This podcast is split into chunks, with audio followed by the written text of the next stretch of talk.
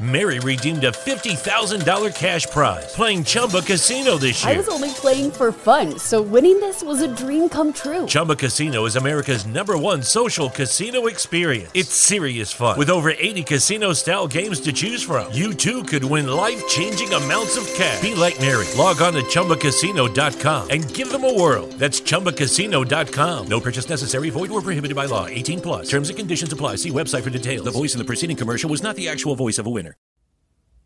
Ragazzi, abbiamo il calendario 2023 della Formula 1. In questo episodio vi parlerò delle novità, delle conferme, dei ritorni e delle bocciature. Io sono Stefano Passarelli e questa è Formula Talk, il podcast di Formula 1 fatto da appassionati per appassionati. La Formula 1 2023 prende sempre più forma e l'ufficializzazione del calendario sempre un motivo per parlare della prossima stagione, visto che oramai quella corrente è sempre più indirizzata sul binario unico chiamato Max Verstappen. Cominciamo nel dire che si parte il 5 marzo 2023 in Bahrain e si finirà, si terminerà il 26 novembre ad Abu Dhabi. Ci saranno in totale 24 gare, un record. Ora, senza dilungarmi troppo, dico che 24 gare sono un numero eccitante perché vorrà dire che quasi la metà delle domeniche dell'anno ci saranno gran premi. Ma razionalmente, quindi mettendo da parte eh, la mia metà fanatica, penso anche che 24 gare equivalgono a 24 viaggi, di cui la maggior parte intercontinentali.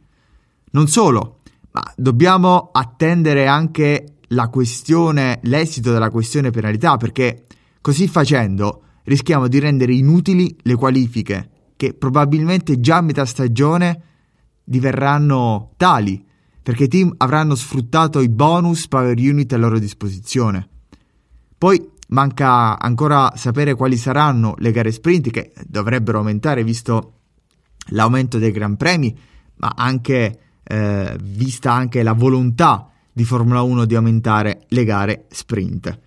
Ma tornando all'analisi del calendario, ho notato che un terzo del mondiale verrà deciso, si correrà su circuiti considerati cittadini, perché ne sono 8 sui 24 totali.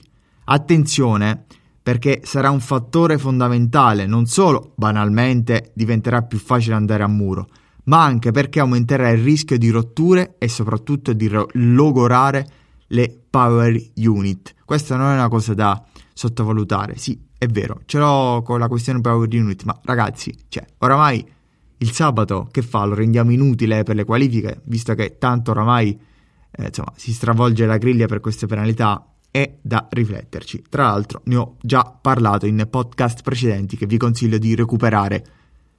Confrontando il calendario 2022, partiamo col dire che sono state bocciate Russia, per motivi di cui tutti sappiamo, e Paul Ricard, un circuito per il quale non nutro particolare interesse, per cui ho festeggiato sì, non leggendo Paul Ricard.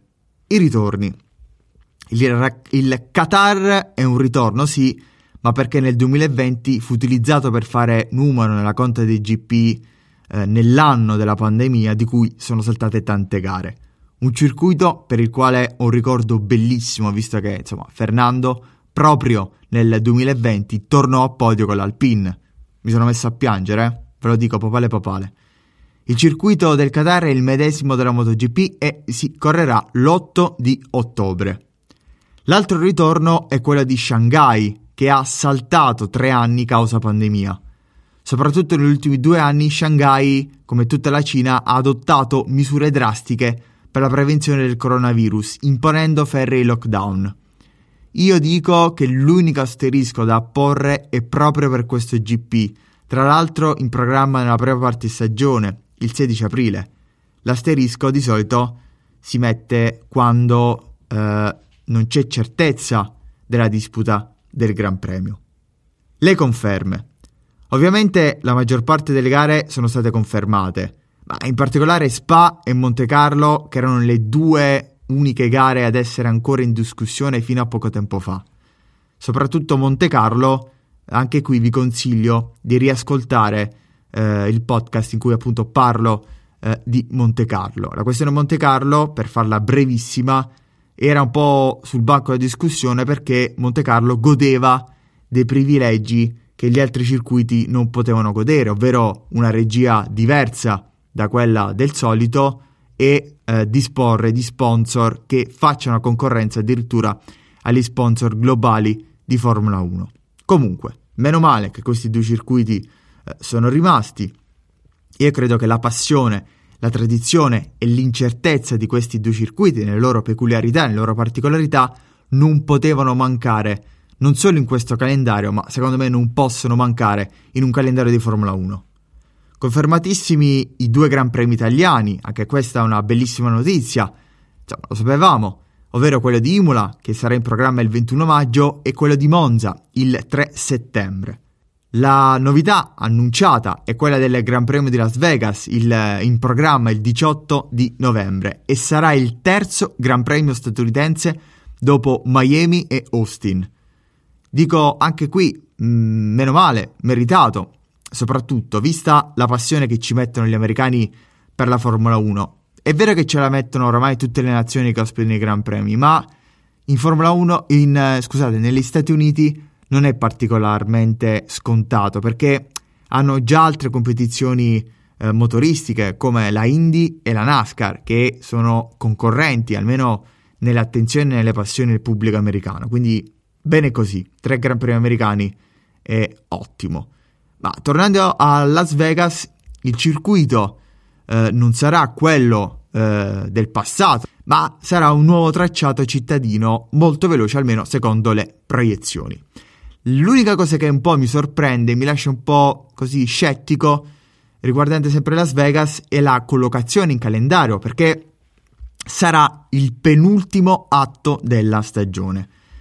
Ora, premesso che 24 gare non, vuol, non, vorrà dire che essendoci più punti a disposizione il campionato si deciderà all'ultimo, ma dobbiamo considerare anche il contrario. Quindi collocare un GP novizio, novizio nel senso di organizzazione, eh, chissà anche di commissari, per di più un circuito cittadino, seppur veloce, ha sempre quei muri attaccati alla pista, è una scelta azzardata, ma d'altronde si tratta pur sempre di Las Vegas.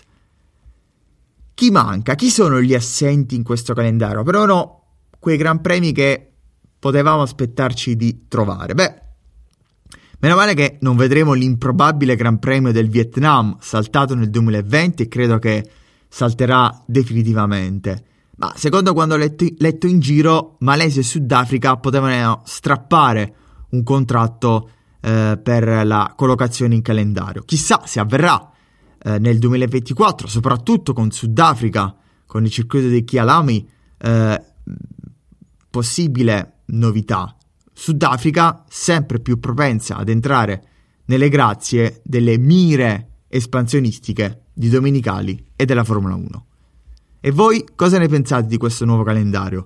Vi aspettavate qualcosa di più? Vi piacciono le conferme? Vi piacciono le novità? Eh, ditemelo nei commenti, dai. E vi ringrazio per essere arrivati fin qui e ci sentiamo a un prossimo episodio. Ciao!